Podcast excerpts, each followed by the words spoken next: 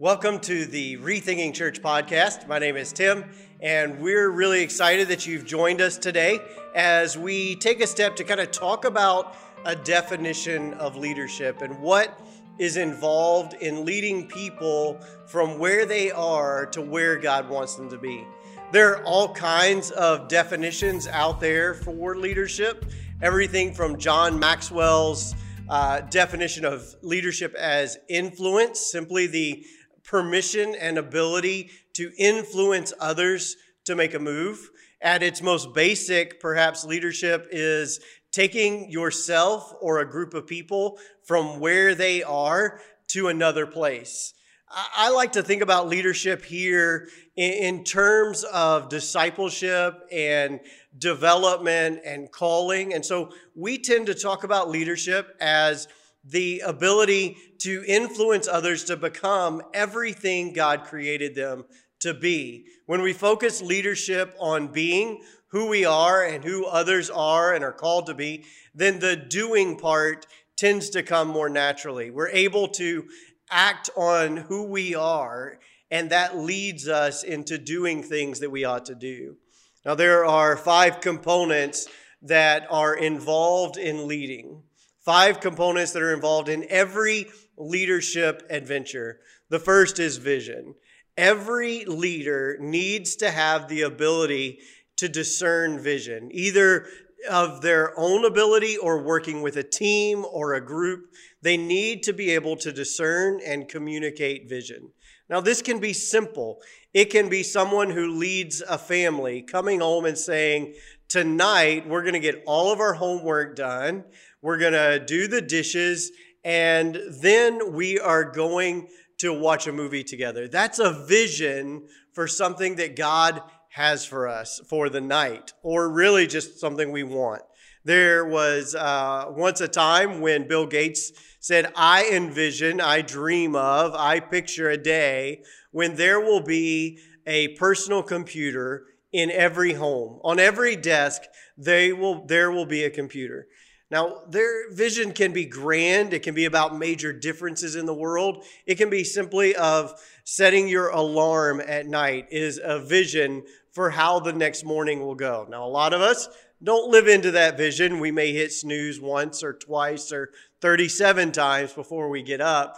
But the, the truth is, setting that alarm is an act of envisioning. But it, vision isn't just the ability to turn to see a picture of the future. It also involves the ability to communicate that with others, to help others to believe in that vision, to help others become frustrated enough with where they are now to pursue that vision.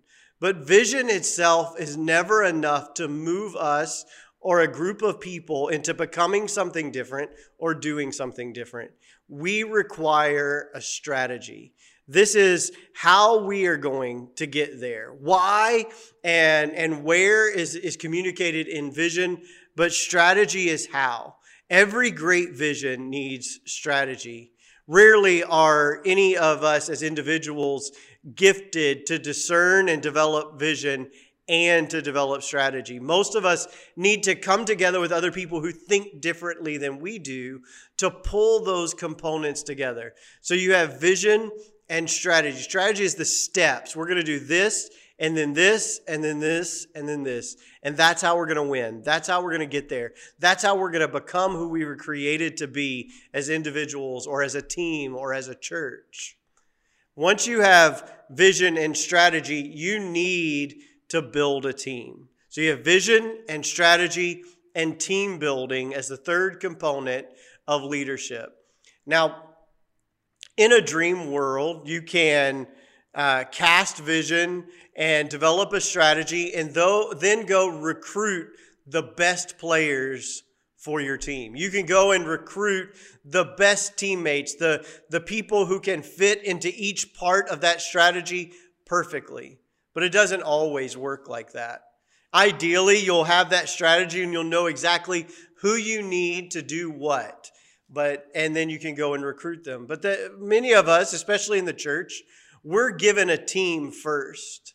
We, we, we come to a new place, we come to a new ministry, and there's a team in place that we are, are asked to work with to do what we believe God is calling us to do. And so the, there is an overlap in these steps. It's not just strictly cast a vision, build a strategy, and then build a team. You have to be able to see the interplay because when you have a particular team, that will affect your strategy and even your vision. When you have to begin to ask, what has God already put in us? What dreams has He put in us? What abilities has He put in us? What has He put in us that we are really good at, that we should be investing our time and our energy in and understanding our calling? Who has He made us to be? When we can begin to answer that question and we start with the team, we can develop a strategy that allows us to get where God is taking us. Now, one of the most under practiced elements of leadership in the church is evaluation. Evaluation. Now, when I say under practiced, I mean it's formally under practiced. It's not happening in staff meetings, it's not happening in board meetings or elder meetings, it's not happening when we come together. We're not stopping and evaluating an event. We're not evaluating our decision. We're not evaluating our worship. We're not evaluating our discipleship strategy and pathways. We're simply doing things that we've always done and continuing to do them hoping that we'll get a little better at it the longer we do it. The problem is, everyone who comes to our churches, everyone we lead, is evaluating us. They walk out of here and they are evaluating your music and evaluating your sermon and evaluating your hospitality. They're evaluating the temperature in the room. And if you're not asking those questions, you are setting yourself up to lose your ability to influence and connect and develop those people. It's key that we evaluate everything we do and to do it clearly and honestly and openly and without ego.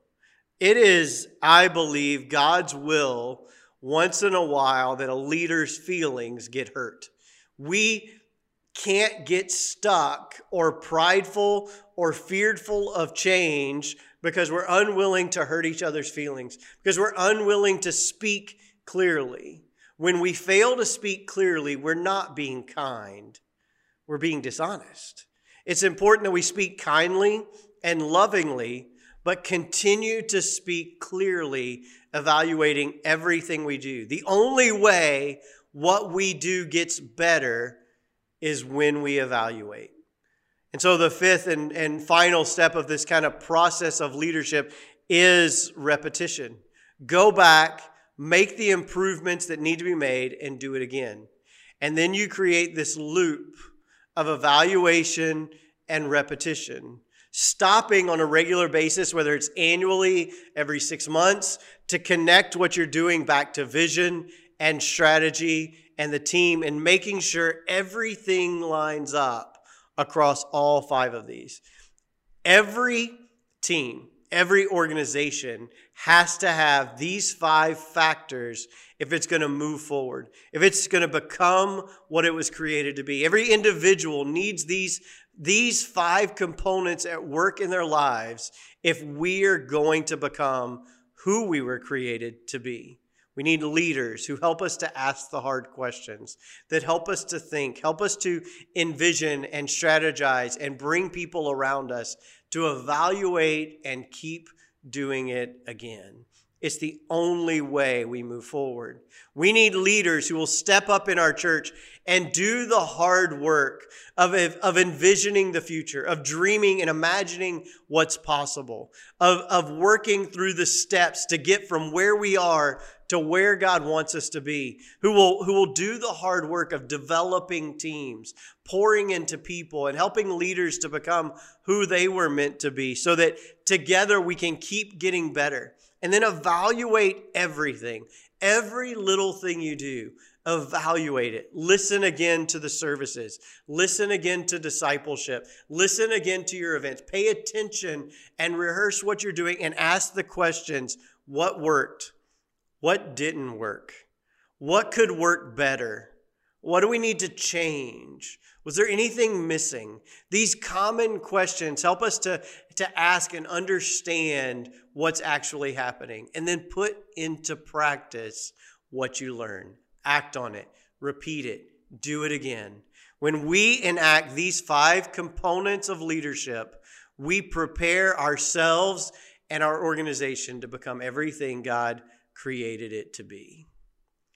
Again, my name is Tim, and it has been a privilege to spend these few minutes with you. If you have found this helpful or encouraging, inspiring, I want to invite you to go to, to Apple Podcasts and to subscribe, to like us, to share it with someone else.